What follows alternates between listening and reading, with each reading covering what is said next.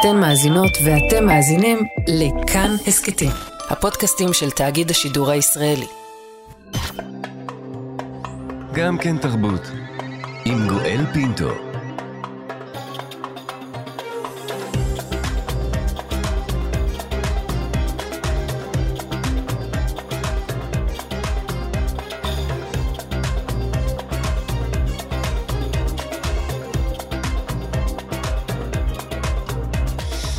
שלום שלום אה, לכולכם, תודה שהצטרפתם אלינו להסכת היומי של גם כן תרבות, מגזין התרבות של ישראל, עם מיטב השיחות ששודרו בתוכניתנו היום ברשת כאן תרבות. עורך המשדר יאיר ברף, עורכת המשנה ענת שרון בלייס, על ההפקה מיכל שטורחן.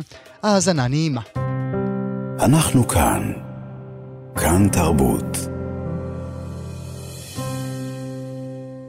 ועדת המדע והטכנולוגיה של הכנסת תדון הבוקר בהחלטת שר החינוך יואב קיש לבטל את הענקת פרס ישראל בקטגוריות התרבות, הרוח והמדע ולהחליפם בפרסים שיוענקו רק לגבורה אזרחית וערבות הדדית. נציגי משרדי הממשלה, חינוך, משפטים, כמו גם האקדמיה הלאומית למדעים, ועד ראשי האוניברסיטאות, פורום המדענים הראשיים במשרדי הממשלה ועוד ועוד, כולם הוזמנו להשתתף בדיון בוועדת הכנסת. יושב ראש האופוזיציה האופוזיציה, ראש הממשלה לשעבר יאיר לפיד כבר הודיע כי לא ישתתף בטקס פרס ישראל במוצאי יום העצמאות.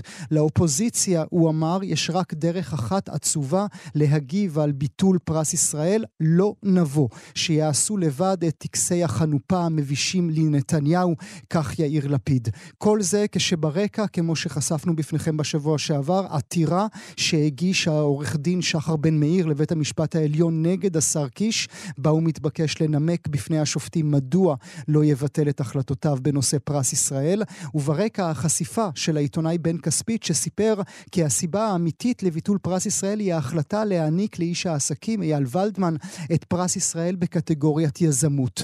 אודות החשיפה הזאת של כספית הגיב שר החינוך ואמר פייק ניוז והצהיר בניגוד לנאמר השנה אף זוכה לא נבחר לפרס ישראל.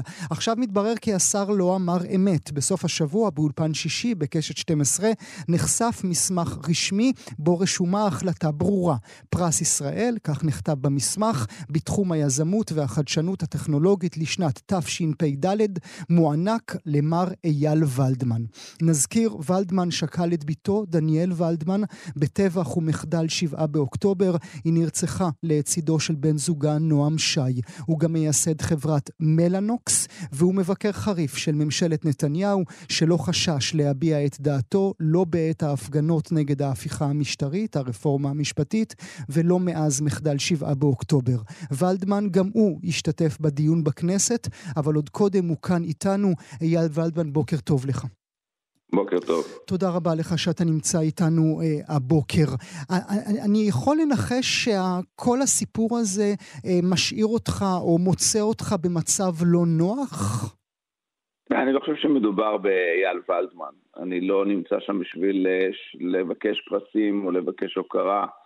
אני פשוט חושב שהתהליך אה, שבו התקבלה ההחלטה, השתתפו גורמים שהם בכלל לא אמורים להיות במעגל קבלת ההחלטות, הייתה שם התערבות אה, ממקומות מאוד גבוהים, ואני חושב שאסור שבמדינה מתוקנת יפגעו בנהלים ובסדרים, ובמקום שוועדה מקצועית שנבחרה בשביל להחליט מי מקבל את הפרס, היא זאת שתשפיע אנשים אחרים שלא קשורים לתהליך, מתערבים ומשפיעים אה, על מי יקבל את הפרס. למה? ואחרי שלא הצליחו לשנות את שם מקבל הפרס שהם רצו להעניק, אה, החליטו לבטל את הפרס. עכשיו זה לא רק אייל וזמן, מדובר פה על עוד אה, חתני פרס mm-hmm. ישראל השנה שלא יקבלו את הפרס רק בגלל שגורמים זרים החליטו שהם לא מקורבים מספיק למשפחה מסוימת. קח אותנו ברשותך, אייל, לוחות הזמנים. מתי אתה מקבל טלפון מנציגי פרס ישראל שאומרים לך Congratulations? לא, אני לא קיבלתי טלפון שאמרו לי Congratulations, אני יודע שהייתי מועמד uh, בגלל שביקשו ממני חומרים מסוימים, אחר כך אני יודע שדוקטור עמי אפלבורג מתקשר אליי וביקש לוודא שאני אתנהג יפה במהלך טקס קבלת הפרס.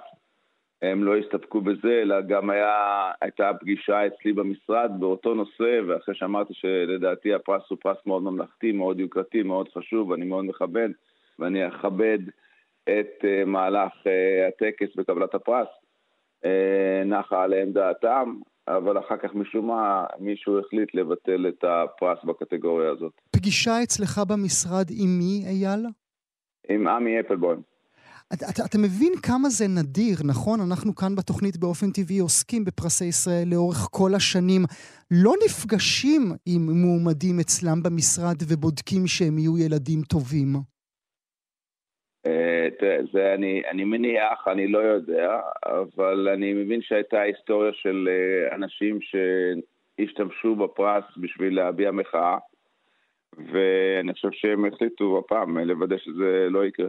ואתה יודע האם הם הגיעו אליך כאנשים פרטיים, או אם הגיעו אליך כנציגי הפרס? לא, לא, כחברי הוועדה, אני חושב. כחברי הוועדה, מעניין אם הם עברו גם במשרדים אחרים של חתנים וכלות, כמו שציינת, אה, בקטגוריות אה, אחרות.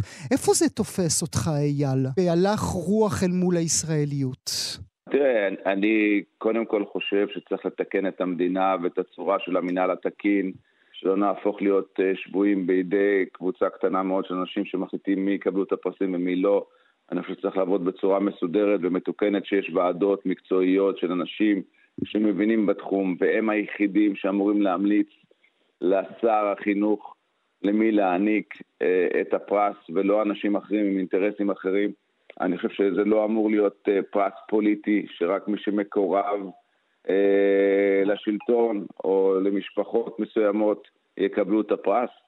Uh, ולכן אני חושב שצריך בהחלט להוקיע את התהליך וצריך לחקור את התהליך ולראות למה אנשים פרטיים השתרבבו לתוך מעגל ההחלטות, ואולי הם אלה שקיבלו את ההחלטה, מי אמור לקבל את הפרס או בביטול הפרס. אתה חוזר... והם אלה שהמליצו בצורה ישירה את מי הם היו רוצים לראות לקבל שיקבלו את הפרס. אתה חוזר ואומר, אייל ולדמן, אה, אודות אותן משפחות, אודות אותה משפחה. אתה מתכוון למשפחת נתניהו? מי שמבין, מבין, זה לא אה, כרגע נושא. אתה, אתה, יש דברים אה, נוספים שאתה יודע על, הדבר, על, על הבחישה שם בתוך הפרס והמועמדות כמו גם הזכייה שלך? כן, יש דברים נוספים שאני יודע. שאתה לא, שאתה לא פורס אותם כי? בשלב הזה. בשלב הזה. זו, אתה, אתה, אתה, אתה לוקח את זה במידה כל פעם אה, דבר נוסף? אה, תראה, אני חושב שאנחנו צריכים באמת בשביל כל החיילים שנהרגו וכל החטופים שנמצאים שם ועוברים שם סבל נורא, והם באמת הנושא המרכזי אה, להילחם ולדאוג שהמדינה תהיה מדינה מתוקנת ומדינה שלמה ולא מדינה מאפיונרית, אה, ש, שאנשים שלא אמורים להיות במעגל ההחלטות יקבלו את ההחלטות, ושבאמת האנשים הראויים, שוב, זה לא אייל ולדמן, שאנשים שראויים לקבל את הפרס הם אלה שיקבלו את הפרס. ואני חושב שהמדינה נחטפת או נחטפה אה, בצורה לא חוקית, ואנשים שלא היו אמורים להיות מעורבים במעגל החלטות היו במעגל החלטות, ואתה יודע, צריך לחקור את זה, צריך לבדוק איך ולמה, ואני מקווה שדברים כאלה לא קורים בתחומים אחרים, למשל במשא ומתן, בנושא החטופים, בנושא המלחמה, בנושאים אחרים, שאנשים שלא אמורים להיות, והם לא האנשים המקצועיים, אני שומע על הרבה סיפורים שבתוך כדי דיונים נכנסים אנשים שלא מורשים להיות אה, בתוך הדיונים, משתתפים, נותנים חוות דעת, מייעצים אה, לראש הממשלה, ואני חושב שזה באמת בעייתי. אני חושב שצריך להשאיר לדרג המקצועי, אה, לדרג המדיני ולדרג הפוליטי לקבל את ההחלטות בצורה מתוקנת, לפי הנהלים, ולא בצורה של אה, ישלוף כל מי שרוצה את מה שהוא רוצה להגיד ולעשות. זה בסדר, אם תרשה לי, אייל, לשאול על מצבכם, אתה ובבית בכלל, בראי הרצח של דניאל? אה, כן, זה לא קל. לא קל. איך אתה חי את הארבעה חודשים האחרונים? בסדר. אנחנו כמובן אה, שולחים לך נחמה אה, רבה מאוד על מותה של אה, דניאל, גם בן זוגה נועם שי נרצח אז בטבח ומחדל שבעה באוקטובר. האם יש... תודה. מילה לסיום ברשותך, האם אתה גם מתכנן צעדים נוספים אל מול החלטת שר החינוך? צעדים משפטיים אולי? להצטרף לבג"ץ שהוגש כעת? אני חושב שהוגש בג"ץ אחד, ואני, למיטב ידיעתי, אולי יוגשו נוספים. אה, ביקשו ממני כמה פעמים להצטרף, ואני שוקל את זה. אה, אבל אני יודע שיש בג"ץ אחד, ואולי יוגשו אחד או שניים נוספים. אני רוצה להודות לך מאוד על השיחה הזו, אייל ולדמן, תודה שהיית איתי הבוקר. תודה רבה, ואני הייתי רוצה לאחל שכל החטופים שעוברים אה, סיוט כל שנייה שנמצאים שם יחזרו במהרה ויוחזרו כמה שיותר מהר, ושלא יהיו לנו יותר נפגעים, ונעשה את הדבר הנכון ליום של אחרי המבצע הזה. אנחנו מצטרפים לכך. תודה רבה, אייל. תודה. אנחנו כאן. כאן תרבות. בסוף השבוע חשפו חברינו מאיה סלע ויובל אביבי, מגישי מה שכרוך, תוכנית הספרות המצוינת המשודרת אצלנו בכאן תרבות, חשיפה מרעישה, רשת הספרים סטימצקי רוכשת רבע מהפעילות של הוצאת הספרים עם עובד. סלע ואביבי לימדו אותנו כי לצד ההשתתפות ברווחי ההוצאה, ההסכם מקנה לסטימצקי מקום בדירקטוריון ההוצאה ו-25% מכוח ההצבעה במוסדות המוסמכים של עם עובד, אבל העסקה הזו לא כוללת את נכסי הנדל"ן של עם עובד. מאיה סלע ויובל אביבי גם פנו אל רשות התחרות, לשעבר הרש, רשות ההגבלים העסקיים, וביקשו לדעת האם הם שם מברכים על המיזוג הזה, מיזוג שיש לו כמובן השלכות על שוק הספרים הישראלי, אבל באופן מפתיע מסרו להם שם שלא התקבלה אצלם, אצלם הודעת מיזוג בעסקה הזאת. ננסה כעת להבין לא רק את השלכות המיזוג על שדה הספרות, הספרות הישראלי, אלא גם ננסה לדמיין מה היה אומר ברל כצנלסון, אחד ממנהיגי הבולטים של תנועת העבודה בארץ ישראל, זה שהקים את ההוצאה במטרה לספק את צרכיו הרוחניים של ציבור הפועלים, מה הוא היה אומר? אילו היה רואה את יורשיו מוכרים את מאיר שלו, חיה שנאב, חיים באר, ישי שריד, הלך הליכל ואניטה שפירא, לצד צעצועים לילדים ובריכות מתנפחות. נברך לשלום את חניטל סוויסה, מנכ"לית הוצאת עם עובד, שנמצאת איתנו הבוקר. בוקר טוב לך. בוקר אור. תודה רבה שאת נמצאת איתנו הבוקר. אנחנו צריכים כבר לברך על המוגמר, או, שה, או שהחשיפה של מה שכרוך אה, אה, בלבלה את העסקה כולה? אה, אני לא חושבת שהיא בלבלה את העסקה, אבל זה כמובן כפוף uh, לאישור uh, הממונה לתחרות, אז יש לנו עוד קצת זמן וקצת דרך. מתי פנו אליכם מסטימצקי כדי לרכוש רבע מהוצאת עם עובד? אמ, הוצאת עם עובד מקבלת חדשות לבקרים הצעות ל- לרכישות ומיזוגים, ולאחרונה, לפני מספר חודשים, הייתה פנייה נוספת של סטימצקי. ו- ומאז התחלנו להתגלגל ולראות אה, איך אנחנו עושים את זה ומה אנחנו יכולים אה, לקדם ב- בעסקה מהסוג הזה. כי מה את, את ויושב ראש דירקטוריון הוצאת עם עובד ומנכ"ל ההסתדרות דודו בצלאל, גם יושב ראש ההסתדרות ארנון בר דוד, מה הבנתם בעת הזו בתחילת 2024, שבלי רכישה כזאת אתם בדרך להיסגר?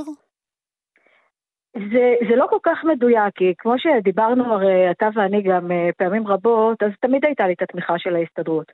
אבל זה לא נכון להישען כל הזמן על תמיכה של ההסתדרות, וכשהמצב הכלכלי הולך ומידרדר. וניסינו בכל זאת למצוא איזשהו אופק. אה, איזושהי פלטפורמה שבכל זאת תוכל לקדם את הספרים. אגב, אני חייבת להגיד, גם בגלל מה שאני אה, אה, קוראת קצת, וקצת אה, מצקצקים, אולי פחות בפניי, אבל, אה, אבל אני שומעת את זה, אני חייבת להגיד שאני ממש לא רואה את הדברים אה, אה, כך. קודם כל, עד היום גם ספריו של מאיר שלו וישי שריד וכל הרשימה המפוארת שציינת, הם נמכרים לצד משחקים. זאת אומרת, זה המצב. Mm-hmm. אי אפשר לשנות אותו. Mm-hmm. ו- ולא לי ולא לאף אה, אה, מו"ל אחר יש את, ה, את הכוח בידיים לשנות את המצב. אז המצב פשוט הולך ומידרדר, וכל מו"ל צריך לקבל החלטה איך הוא רואה את עצמו אה, במצב הזה. אני את פני עם עובד לא רוצה לשנות. Mm-hmm. ואני כבר שנים אומרת את זה, ואני אמשיך לומר את זה. אבל זה נחמד, חניטל, שאת אומרת אני לא רוצה לשנות, זה לא אומר אבל לא שלא תשני. זה, אני לא אשנה. אני לא אשנה, אני מתקנת את הדברים שלי, אני לא אשנה.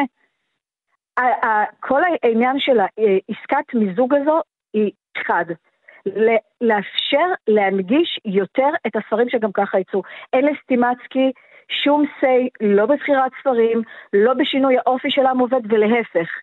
המטרה, ש... אחרת הם יכלו אגב אה, אה, להתמזג עם הוצאת ספרים אחרת, אני מניחה. זאת לא הייתה הכוונה. הכוונה היא להשאיר את עם עובד כפי שהיא, ולייצר לה פלטפורמה מכירה נוספת, להגדיל את, את סיכויי המכירה שלה. אבל את אומרת, אבל, אבל, אבל את אומרת שבכל מקרה שנהב ושלו נמצאים על מדפי סטימצקי, אז מה זה אומר לפתוח אופק חדש של לא, מכירה?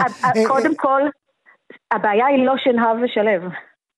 הם גם ככה כבר יש להם את הפלטפורמה שלהם והם נמכרים. הבעיה עם, עם סופרים שהם דור ביניים, עם סופרי ביקורים, עם סופרים שסיכויי המכירה שלהם קצת פחות גבוהים. זאת אומרת שעכשיו הם יקבלו מדף טוב יותר? תנסי רגע עבור המאזינות שכן. והמאזינים שלנו שנבין מה זה אומר.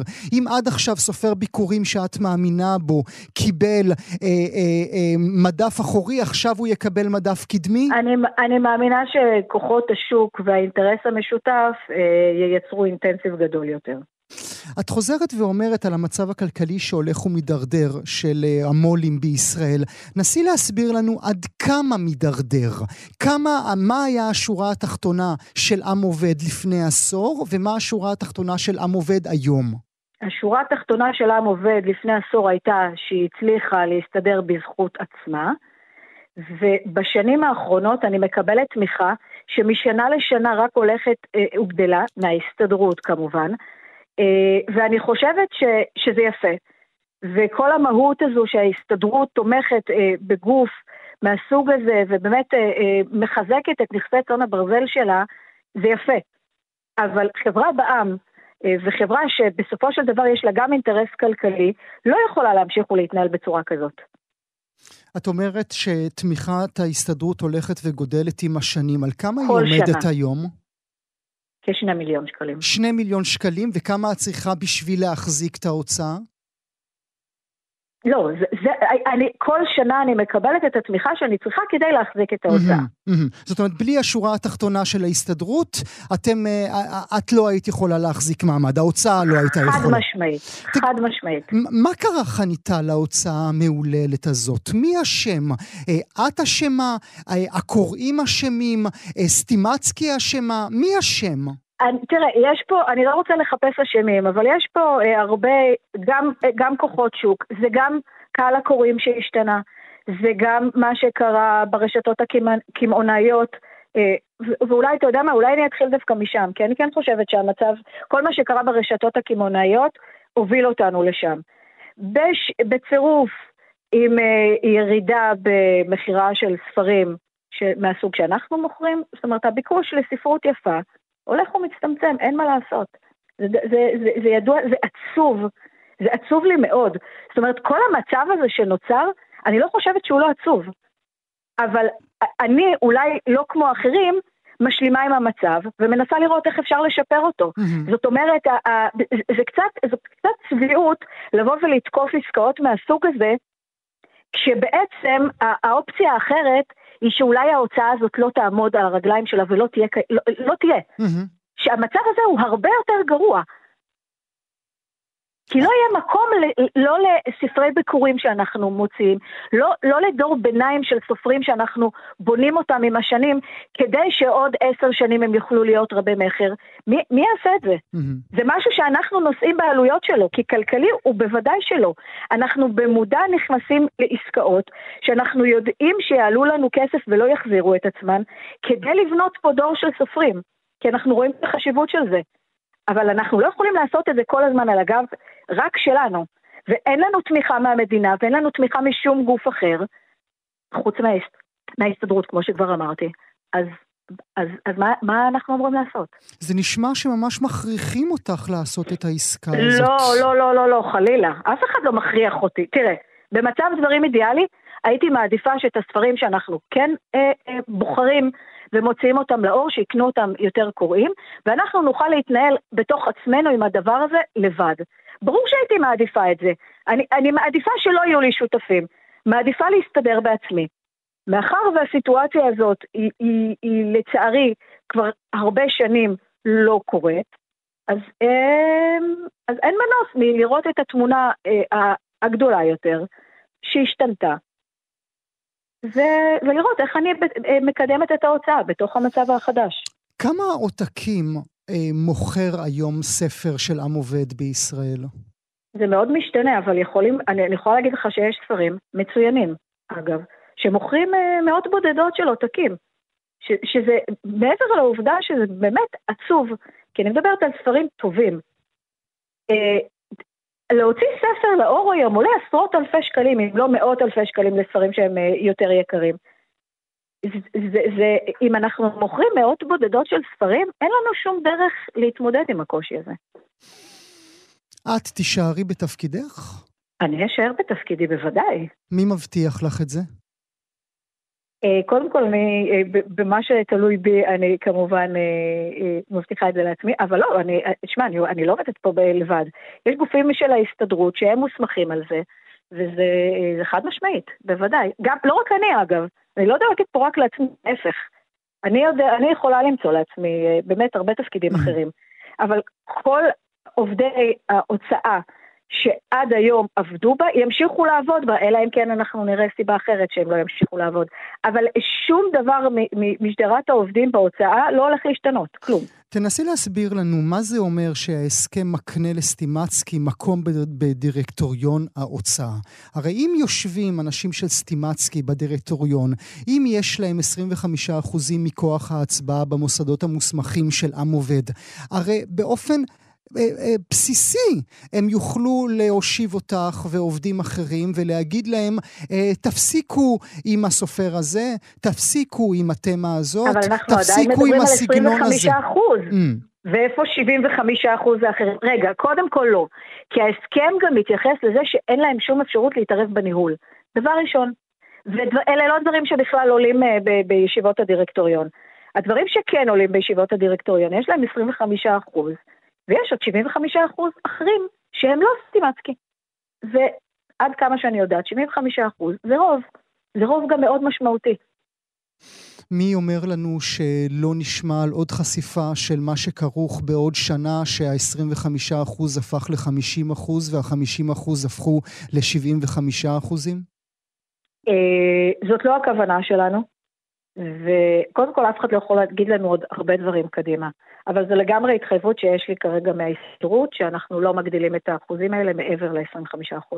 לתקופה מסוימת?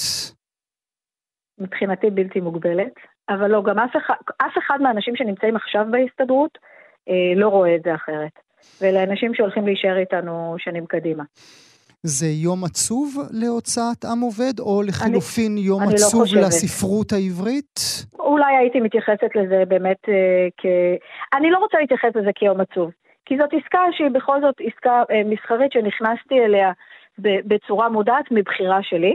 אה, אני כן חושבת כבר שכל התקופה הזאת היא תקופה עצובה, עצובה לספרות העברית, בהחלט.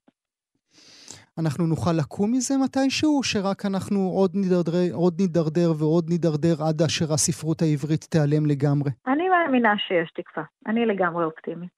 כי מה? על סמך מה? על, על מה את מתבססת? קודם כל כי אני בן אדם אופטימי.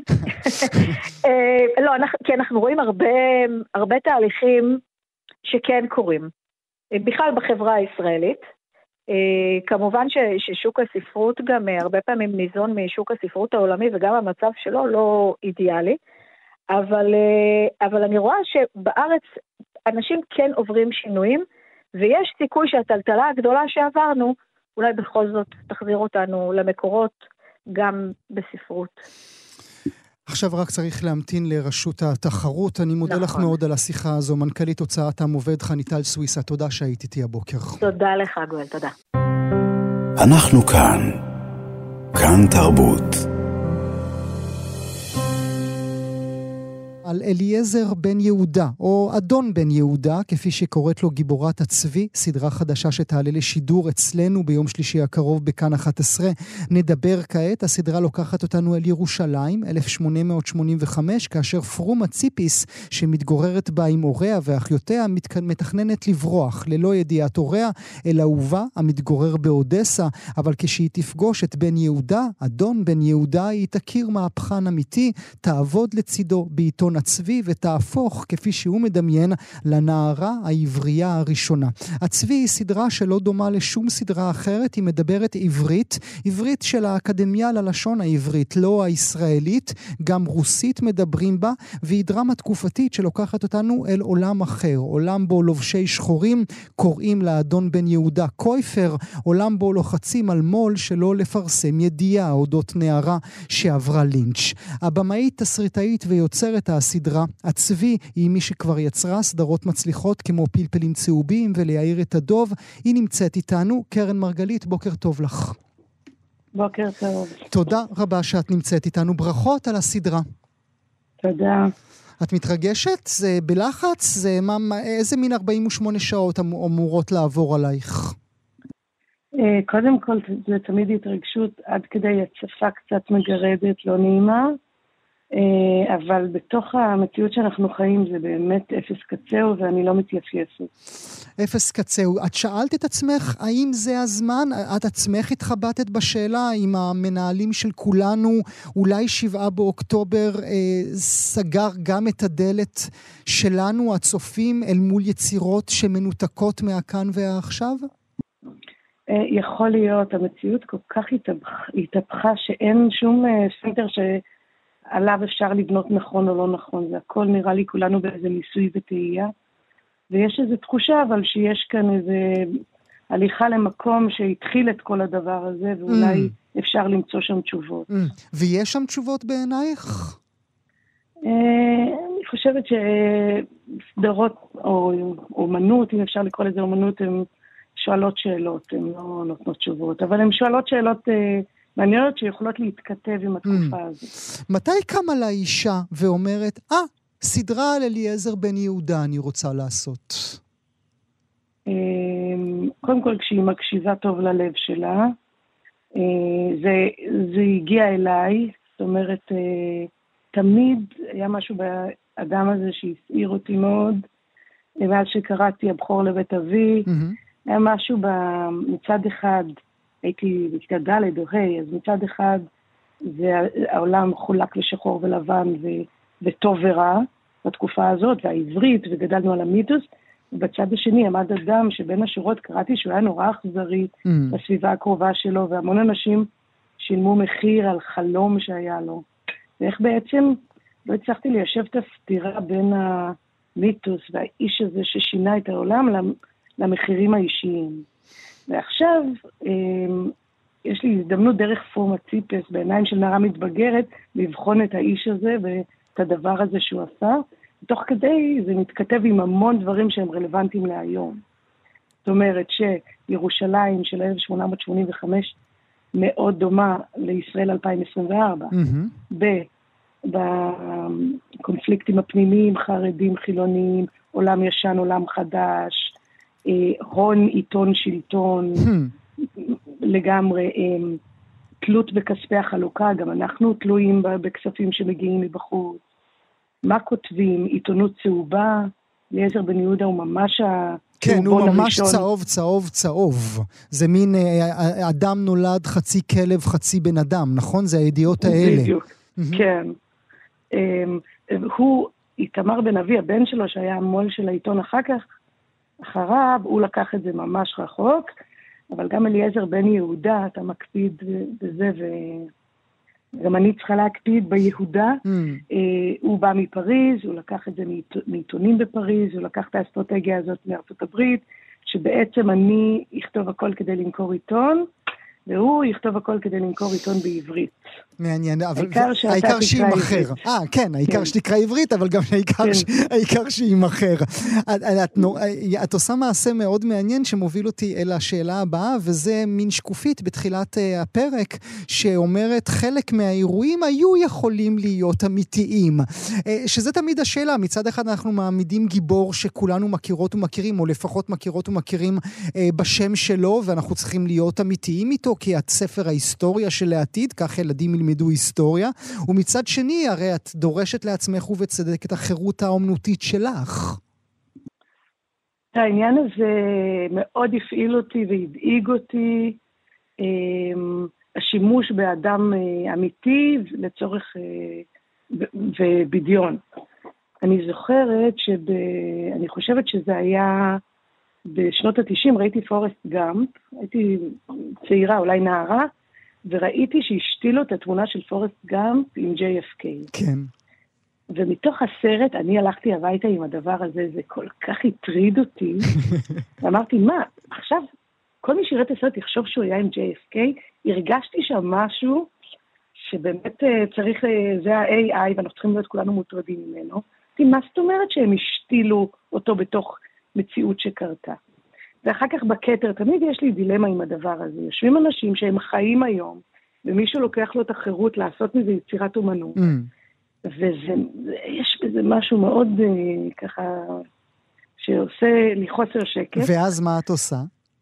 ואז אני אומרת, אוקיי, אני רוצה לעשות uh, על הבן אדם הזה, הוא, זה, מה אני עושה?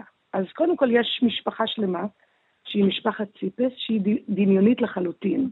הדבר היחיד שהוא נאמן למציאות במשפחה הזאת, של הסבתא רבא שלי, קראו פרומה ציפס, והיא עלתה ב-1910. הייתה אישה כזאת. הייתה אישה כזאת, כן. הייתה אישה אמ, כזאת. כן, רק יש לה בשם שלה. אה, אני מחבבת אותה, היא הייתה סבתא רבא, לא הכרתי אותה, אבל היא ככה אהבה לקרוא ספרים, היא... קול. והיא הגיעה כן. לכאן מאודסה? והיא הגיעה לכאן מאודסה, והיא, והיא אה, ישבה במושבת כנרת, והיא הייתה עם הקבוצה, ואז האהוב שלה הגיע שנתיים אחרי, אבל הוא היה קצת צולע, אז גירשו אותם. כי הוא היה צולע? בטח, אתה לא מכיר את זה, הם היו נורא מרושעים, אפילו את, אה, את רחל המשוררת הרי הם זרקו, כן. כי הייתה חולת שחפת. אה, זה לא היה שם מקום לנכים חלשים. ו... וזה מין, איזה, אפרומה כזאת, היא סיפור שרץ במשפחה שלכם? זה חלק מההוואי המשפחתי? לא כל כך האמת, רק כשנכנסתי לחקור את המשפחה התחלתי אה, בעצם עם אבא שלי, נסענו אפילו עד לדונוביץ' באוקראינה לראות מאיפה הוא הגיע. אה, אני מגיעה פשוט ממשפחה שהנשים בה היו מאוד מאוד חזקות, mm. הם נתנו את הטון. Mm. הסבתא, האימא שלה היא אישה שיועדה להתחתן עם בחור שנשלח לצבא הצער. והוא לא וואו. חזר ולא חזר ולא חזר, והרבי וכולם אמרו בואו נחתן אותה, והיא לא הסכימה. ואמרו לה, תהיי בתולה זקנה בת 25, ואולי הוא לא יחזור, והיא לא הסכימה, עד שהם ויתרו לה, הוא חזר, היא התחתנה איתו. נולדה הבת שלה פרומה, עזבה את הכל, עלתה לפה. סבתא שלי גם נתנה את הטון במשפחה, הייתה לדעתי הפסיכולוגית הראשונה, היא נולדה בירושלים, הייתה הפסיכולוגית הראשונה אולי בארץ, אולי אני מגזימה, אבל היא נסעה מפה ללמוד פסיכולוגיה בשוויץ, שם היא הכירה את סבא שלי, שהגיע מפולניה, ו...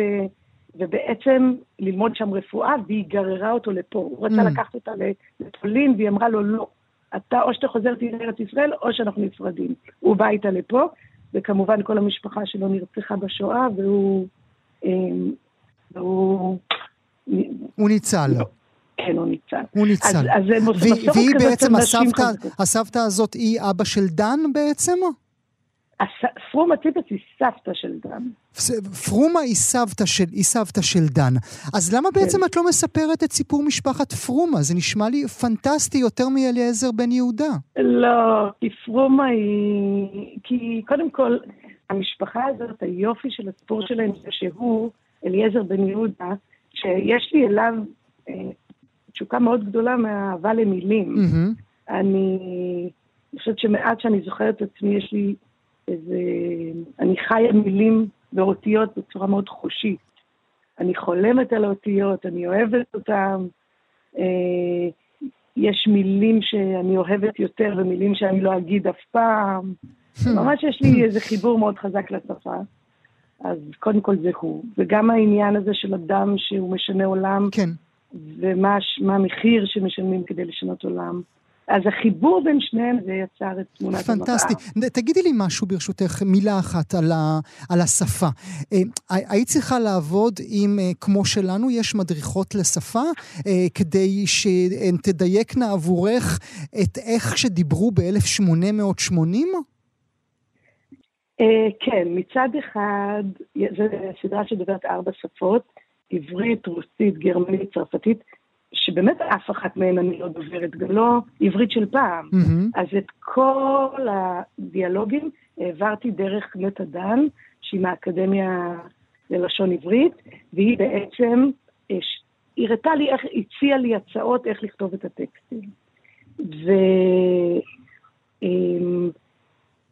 זה, זה, זה היה בעברית, נקטע לי חוט המחשבה, mm-hmm. עברנו ממש על כל הדברים, אבל אם היה רגע ששיניתי את הטקסט, ועל הסט לא העברתי דרכה, זאת אומרת העלילה כן התגברה על הנתון הזה. העלילה התגברה, הש...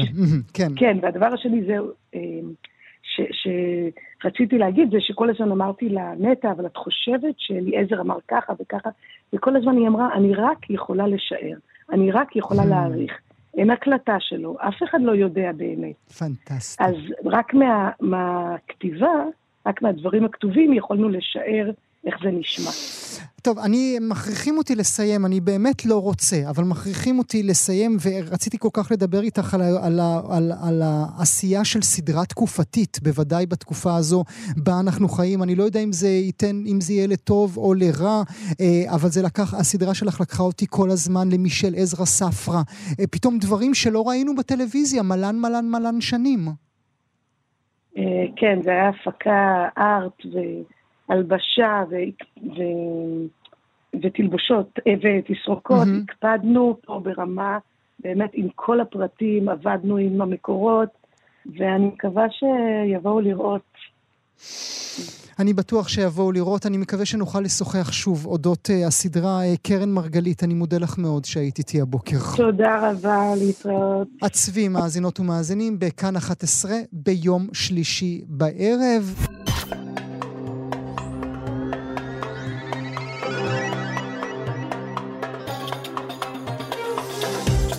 זהו, עד uh, כאן ההסכת היומי של גם כן תרבות, מגזין התרבות של ישראל. עורך המשדר יאיר ברף, עורכת המשנה ענת שרון בלייס, על ההפקה מיכל שטורחן. תודה לכם שהייתם איתנו במסע שכל כולו תרבות ואומנות. שמרו על עצמכם, האזינו לכאן תרבות. תודה ולהתראות.